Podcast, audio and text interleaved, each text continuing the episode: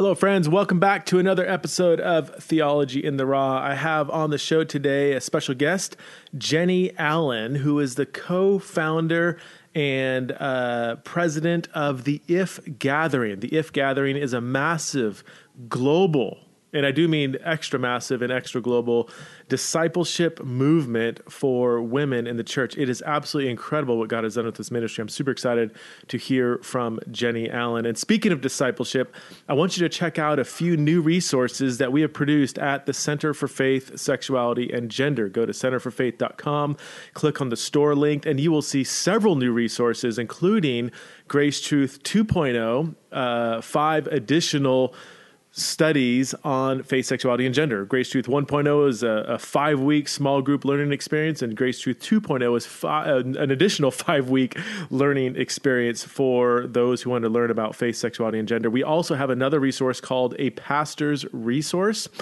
A pastor's resource is a way for pastors to move from good ideas to implementation. I, I, talk to pastors all the time that say, look, okay, I get it. We need to be filled with grace and truth. We need to stick to the word of God and understand what the Bible says about marriage and sexuality, but we also need to open up our arms and love and care for LGBT people, and we're not doing that well. Okay, I, I get all that. How do we do that? How do we move from good ideas to implementation? So, a pastor's resource is just that. Uh, it comes with a whole guide on how to preach on sexuality and gender. And there's another guide, a large document uh, called the Pastor Leader's Guide that just helps you to walk through steps of implementation. It comes with several short, high quality testimonial videos.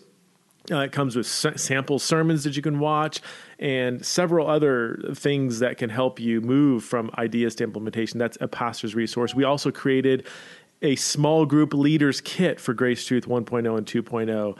Uh, so that if you're if you're a leader or want to be a leader of a small group study on Grace Truth 1.0 and 2.0, you can buy the small group leaders kit, and it'll give you the leader everything you need to start that study. All that you would need in addition to that are books for the other members of the group. But other than that, it comes with all the DVDs, a, a, leadership guide on how to lead a small group study. And so it just makes it convenient for you to get started. So without further ado, let's talk with Jennie Allen.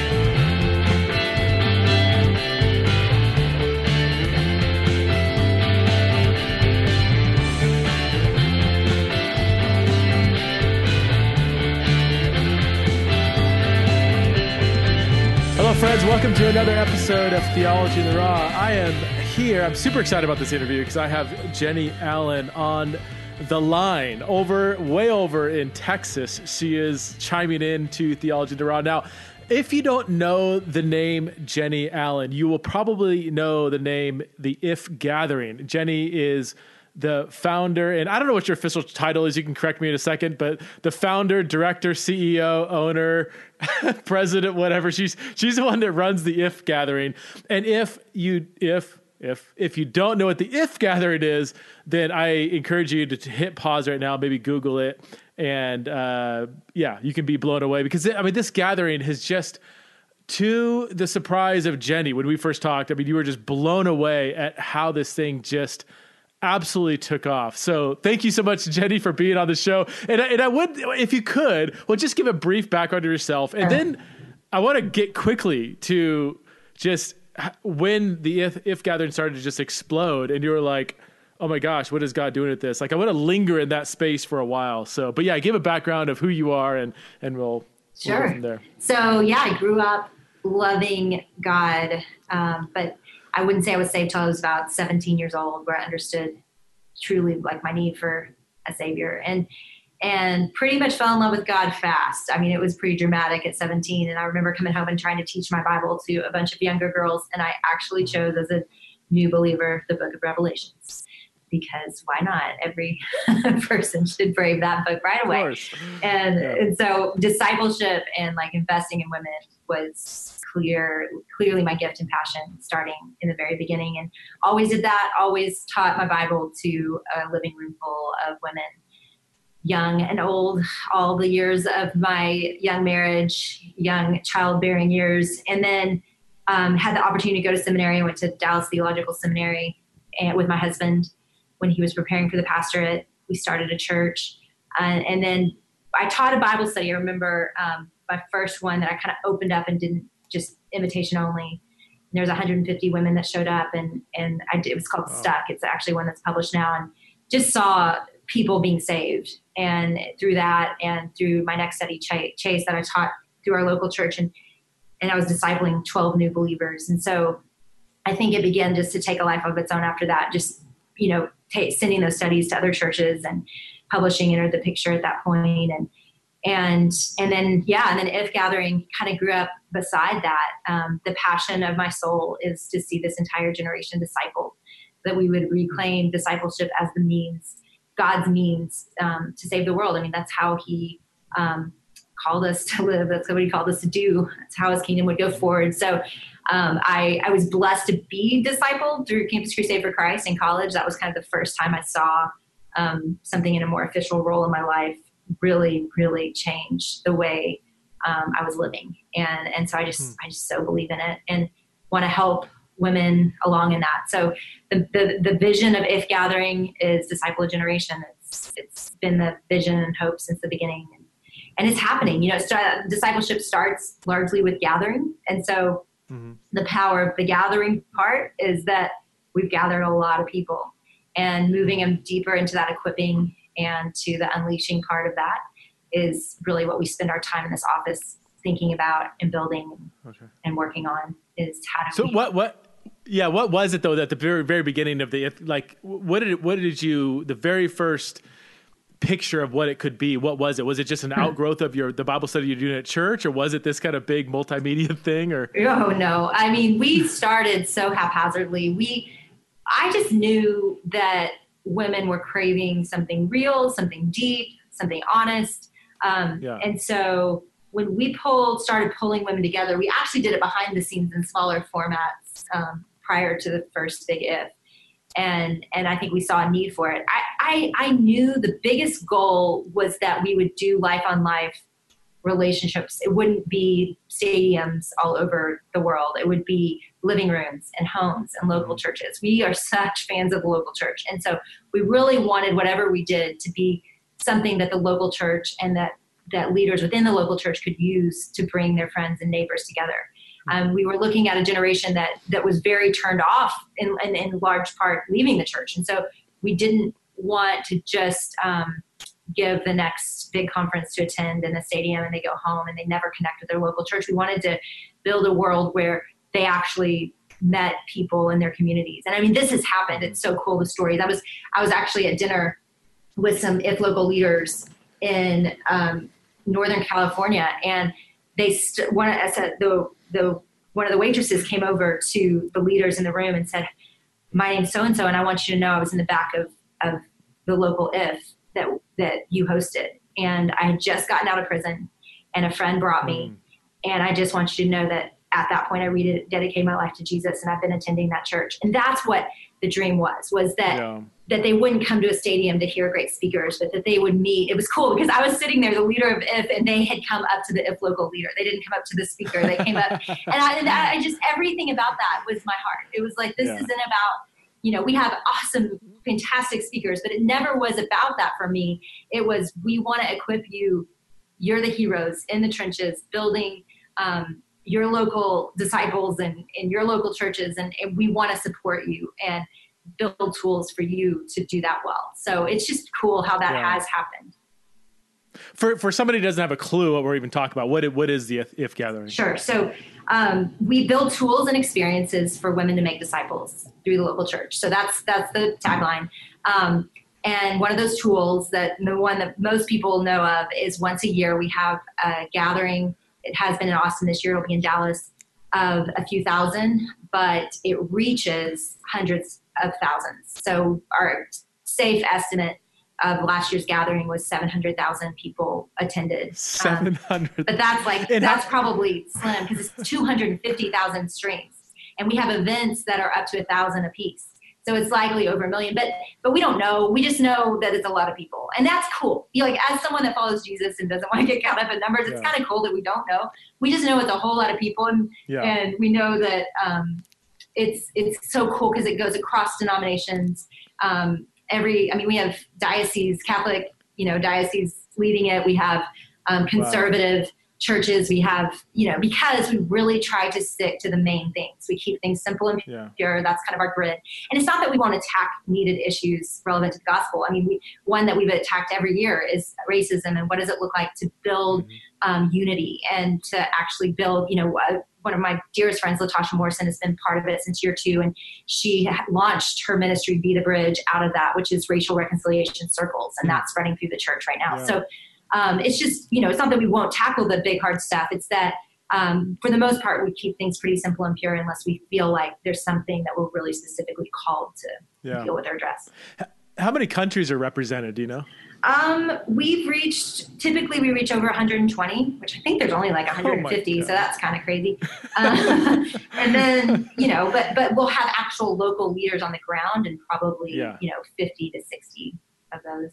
So, so they so you have this big I mean, for lack of better terms, it's a it's a big conference, like like maybe like other conferences, the way it's done. But then it's simulcasted out, and you have, but more than just simulcast, like hey, attend a conference in your living room. But it's actually intentionally targeting people in their local churches to to come, be inspired, to gather, and then now go in your own communities and do this. Right? Is that is that kind of the the Absolutely. The, yeah, the, the, we see ourselves as a gathering tool. So when somebody plugs it in, they can, you know, we've got a map on our website that we're sending out to tens of thousands of people. So what ends up happening is strangers come together in, in local churches or in homes, and it's kind of creepy. Like we haven't gotten it's just amazing. Like people just don't know each other and then they come together and they end up spending a day and a half together. And yeah, mm. it's it's been amazing to see the women that never saw themselves as leaders host and all of a sudden it grows and grows and they're leading a massive event in their community and get asked to be the mm-hmm. women's ministry leader. I mean, that story has happened. I've heard it over and over again that they are really? all of a sudden they never saw themselves as a leader and now they're hi- they're hired by their church because they're just making disciples and they're doing a great job at it and the pastor or the elders wow. notice. And so we've seen we've seen it. My heart was always if this is not a compliment and a blessing to the local church, then we're not going to do it. My husband was a church planter. Like we are local church yeah. people. So if I ever felt like it got in the way of the local church or hurt the local church, we would shut it down tomorrow. And I mean that. Yeah. Um, but we have seen the opposite. We've seen that prayer answer yeah. that it has been. That- Enough. That's kind of unique because I mean I, I, don't, and I'm definitely not going to name any names. I don't, I don't, even have any names in my mind or whatever. But there, there, there can be this conference parachurch like experience that is also somewhat critical or or almost like yeah we can do it better than the church kind of thing you know? And i've i've experienced that on various levels. And and i it, it's pretty rare to hear somebody that has a parachurch kind of thing that is doing discipleship which is what the church should be doing but you are doing it not not just alongside or like yeah you should go to church too but like yeah. to hear you say like if if this isn't actually helping the church, yeah, then then we'll close it down like that. To me, in my experience, that's pretty unique. Well, and you've got to think how many thousands of churches are in places where they're, they're never going to get a big conference come to their town. They're never going to get, right. um, you know, speakers. And for some of the, you know, so I think what we get to do is we get to be this catalytic tool that brings women together in their churches um, in a way that maybe they couldn't afford to to bring in people. But then hopefully what they'll do and what we encourage them to do is, you know what, we go away, we fade into the distance and they take our tools or have their own tools and um, yeah. and make disciples all year. That's that's the goal. Okay. How, how do you? Wh- uh, when did you start the first if, if gathering? How, how long are we talking here? Like eight, ten years, or no, no. So this is going to be our sixth year. So we've just been six, just over five.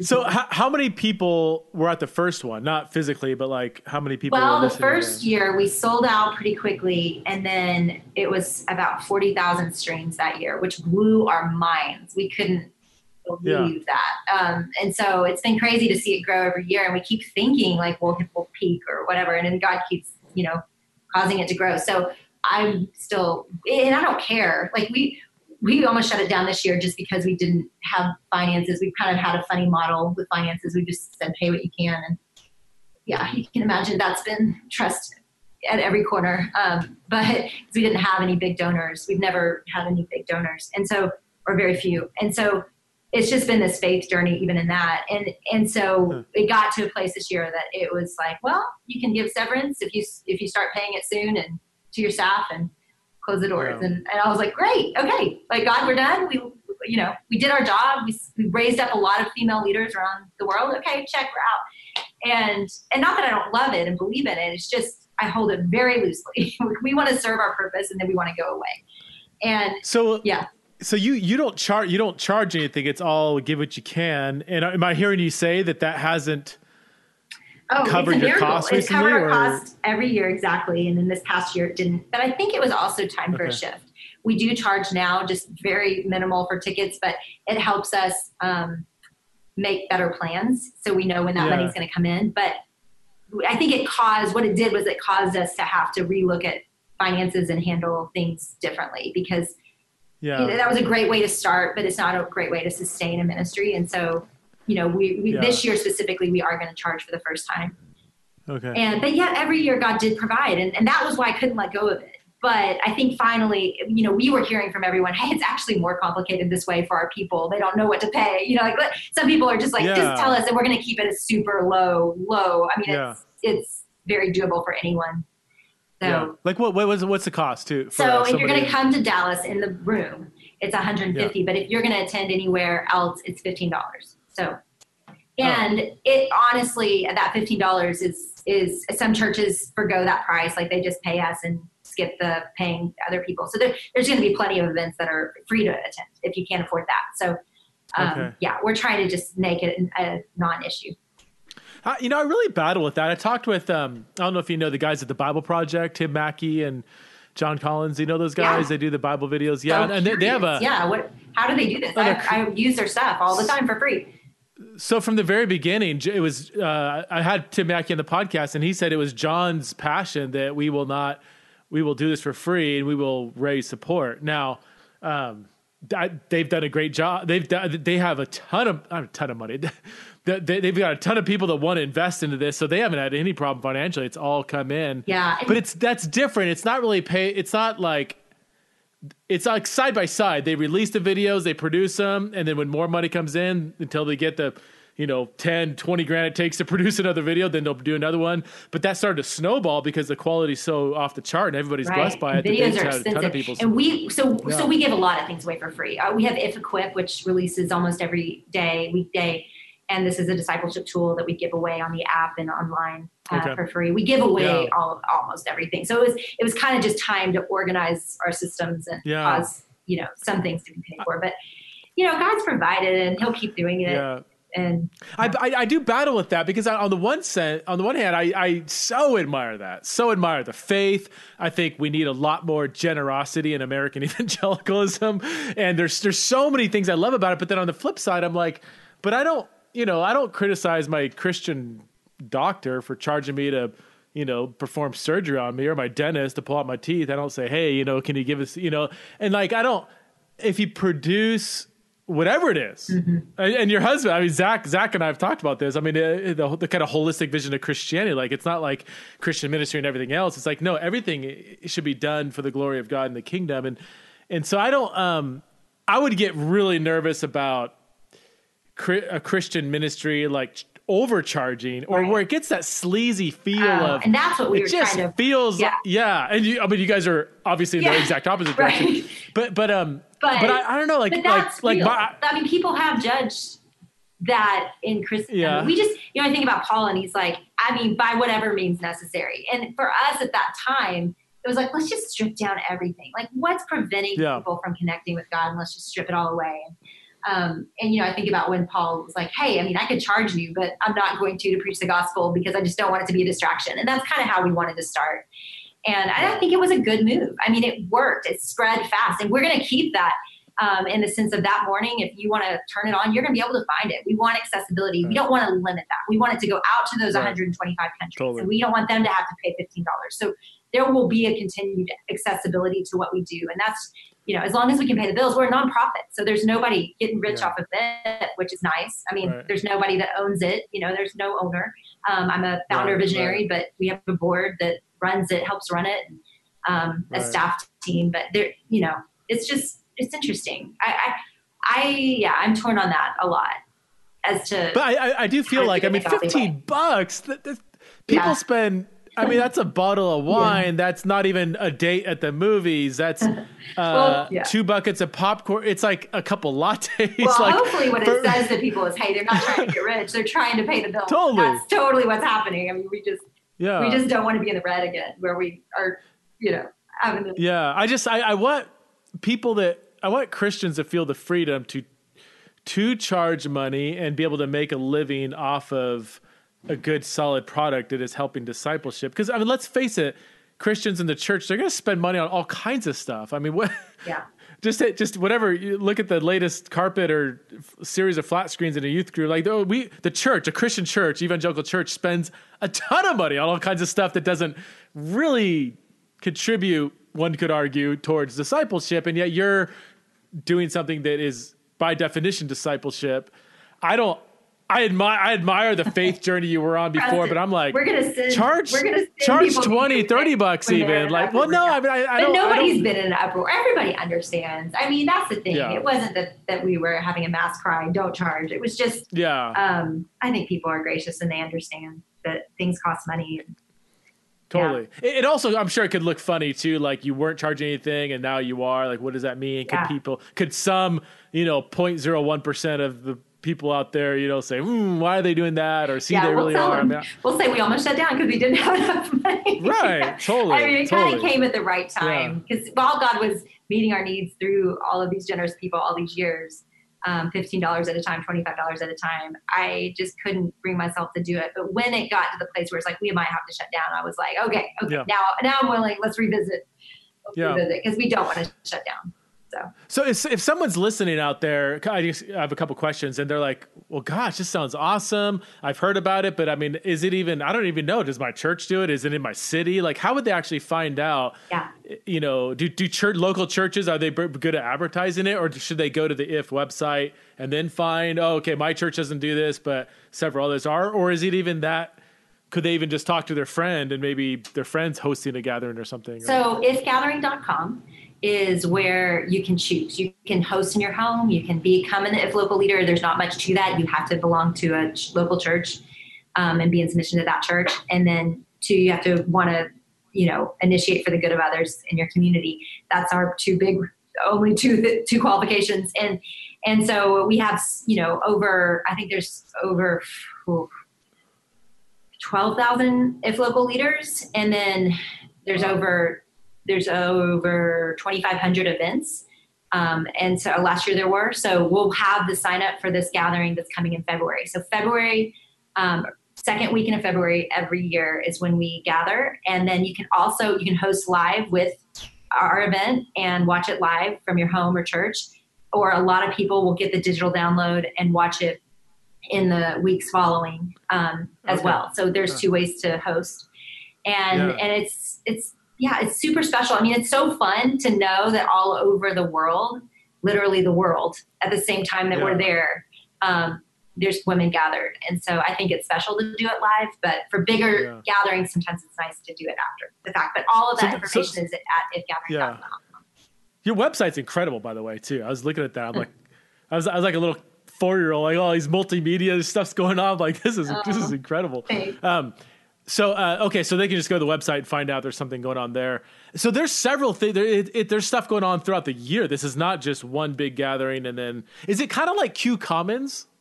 Yeah. So we are we are putting out local events all throughout the year yeah. because of local leaders gathering it. But it is we do not have a plethora of different conferences the way that Q Commons has. Right. We have one big one, and then people distribute that throughout the year.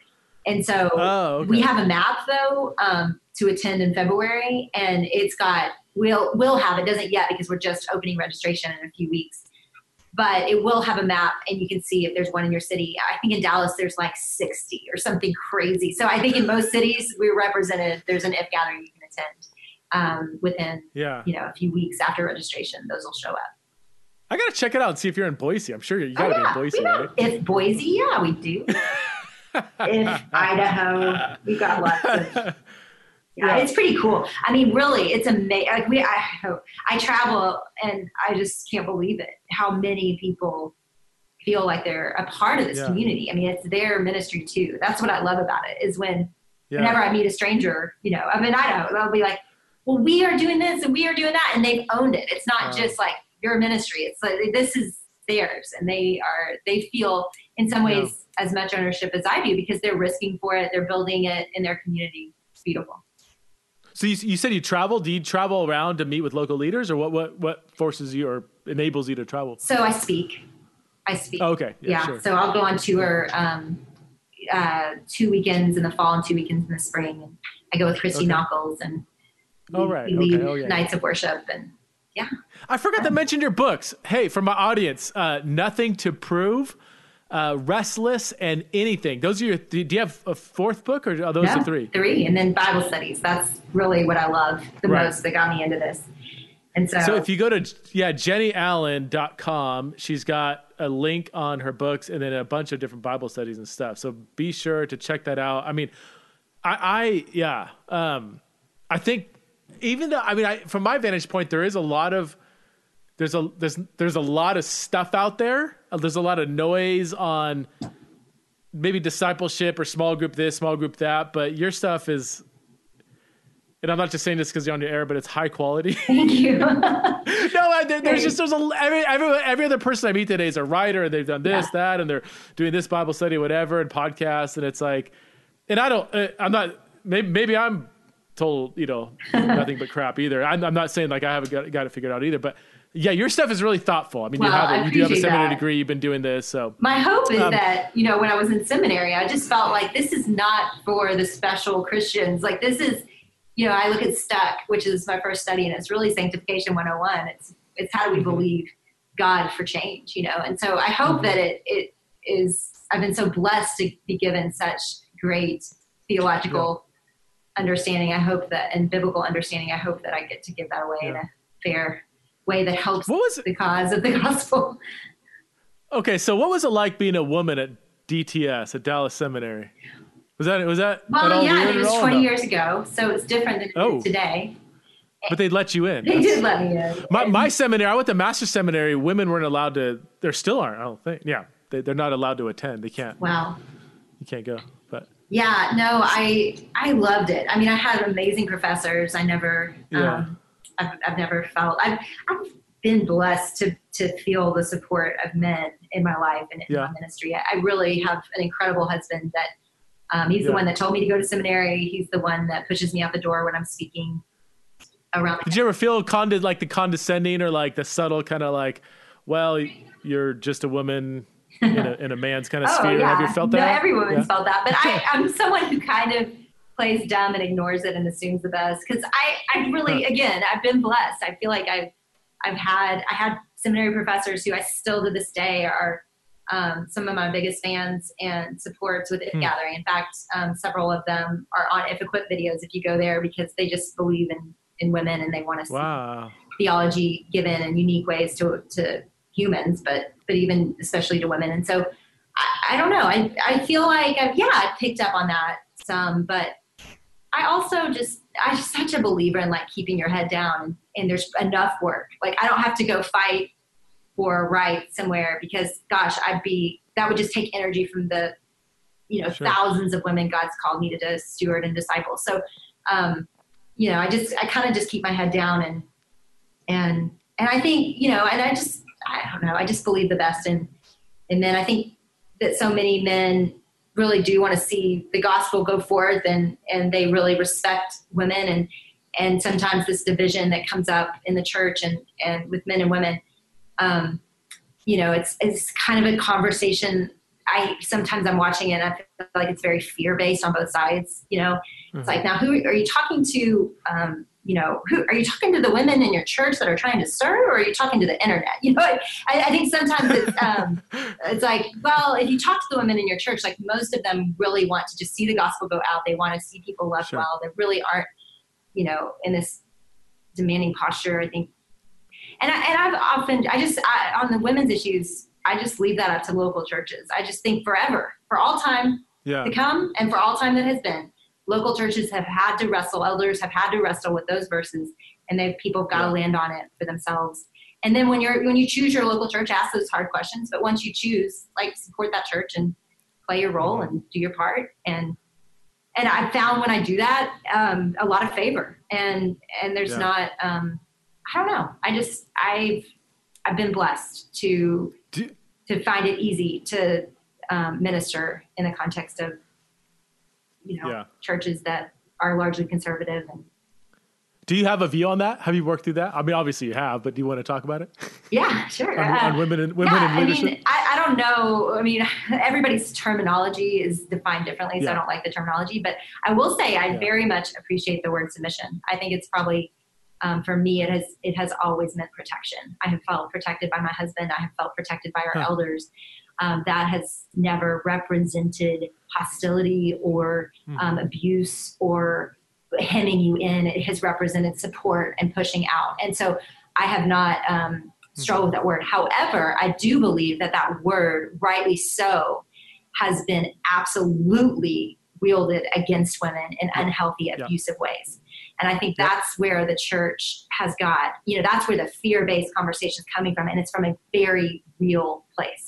So while sure. I have not yeah. felt that a lot and have chosen to kind of forgive and look the other way when I have felt it, I have heard stories that are mm-hmm. insanely wrong and abusive yeah. on churches' parts, on husbands' parts, whatever. So I say that with open hands and a complete, you know, transparency that that for me it has gone well for me, but for many, many women it has not gone well.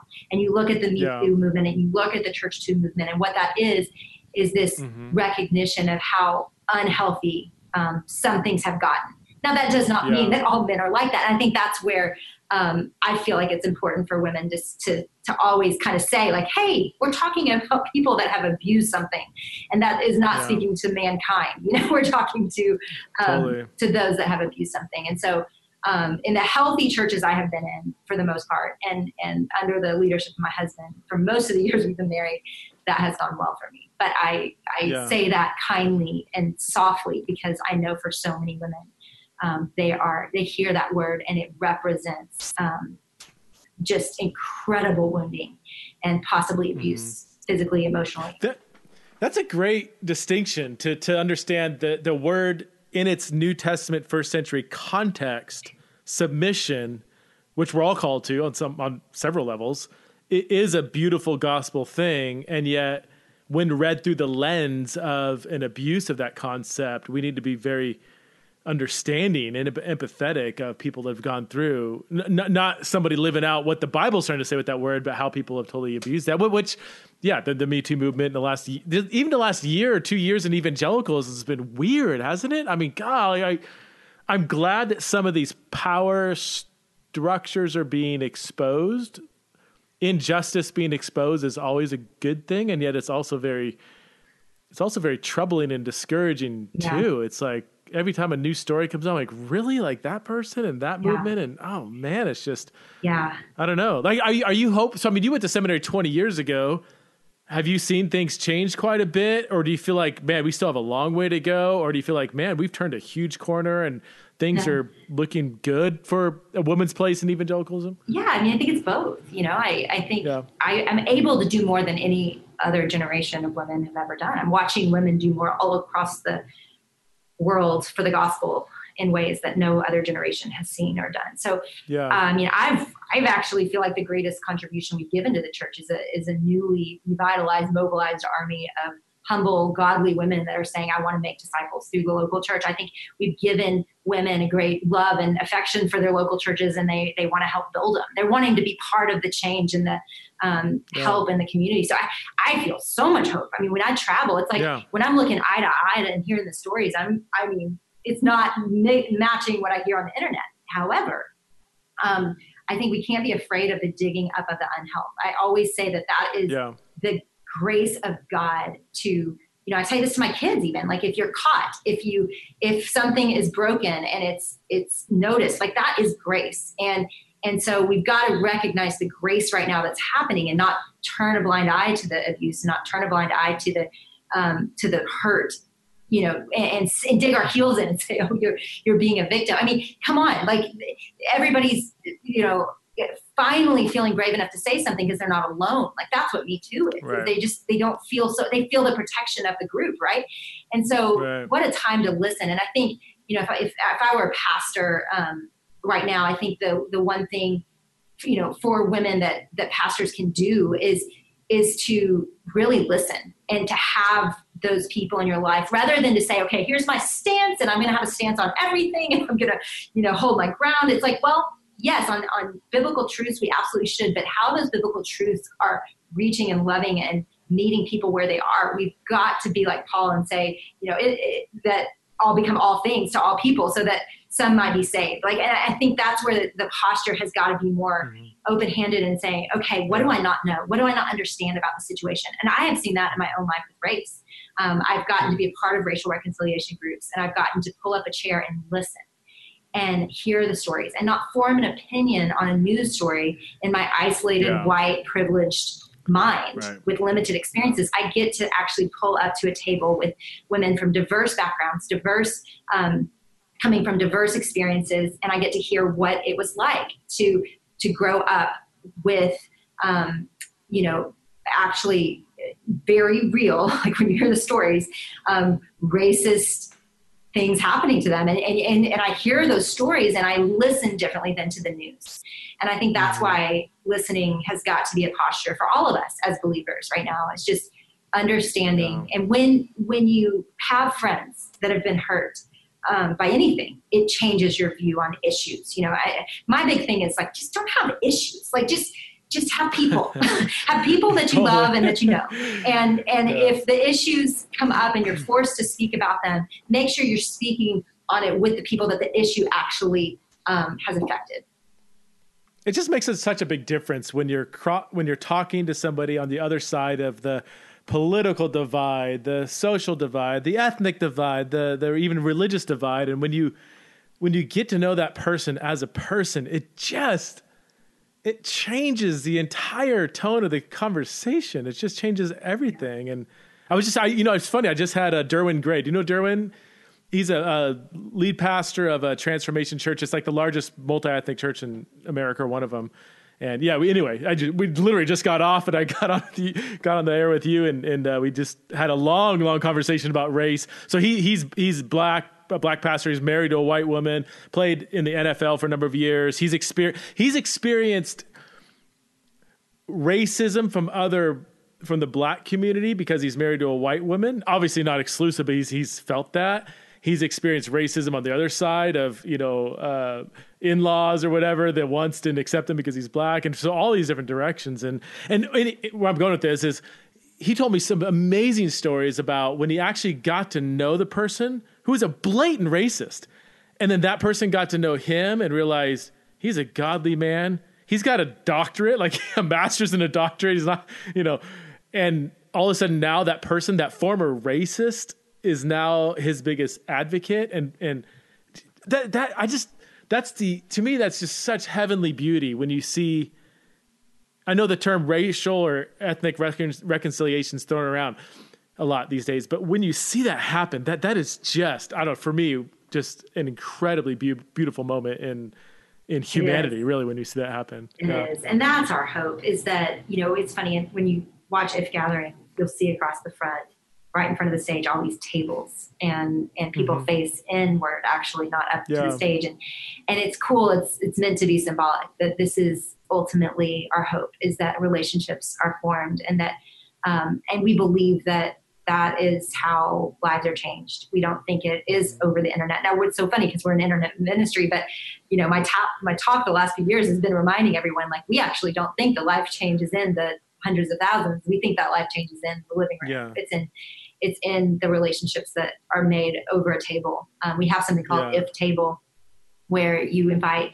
Um, there's six women at a table, and we give conversation cards for that. It's one of our most popular tools, and I think it's because it is it's speaking the language of this generation. I think everybody sees a need for it, and they want they want to see change, and they don't know how to make that happen over Twitter, but they do see it happen over tables and over meals, Mhm. and and I'm such a believer That's in that. good. that that's how Jesus ministered to people constantly. It was Mhm. uh, it often involved food, sure. and and so I think that's you know, I think it's it's what we're craving. We're all craving this. Yeah. Um, I see. I mean, I, I, would describe if as like using the internet, but not an internet ministry. Yeah. Like you're using the best of the internet so. to, to get into lives of embodied yeah. Communities. You know, that's obviously your focus. Yeah. What, what, do you? Uh, one more question, and I'll let you go. What What do you see are some of the greatest needs specifically among women as you'd engage in this discipleship ministry? Are there certain themes that keep coming up? And I'll just throw one out just in my very limited anecdotal experience. I just still hear a lot of just loneliness and disconnected and just that relational kind of void, you know, maybe the, a woman's been married 10, 15, 20 years and they realize their husband can't fulfill all my relational needs and and yeah, I go to church and I smile and have conversations, but does anybody really know the deep down stuff that's going on? And and I, I it's sad that I hear that more often than I would want to. So anyway, that's been my that's just anecdotal on my part. But yeah, what what are some constant themes you see you see coming up, needs that you're trying to meet among women in in, in yeah, Christianity? I think what I think that's a one that you're observant to notice. I do believe that that is that is true. I think it's a symptom of the pressures that we all feel I think that there's most women, when you sit down and talk to them, they feel like they're losing, they're not winning. They feel mm. like they're losing on many fronts that matter to them. And so then it feels it feels like how do I keep all this up rather than how do I enjoy and savor and enjoy the life that God's given me and make the most of it.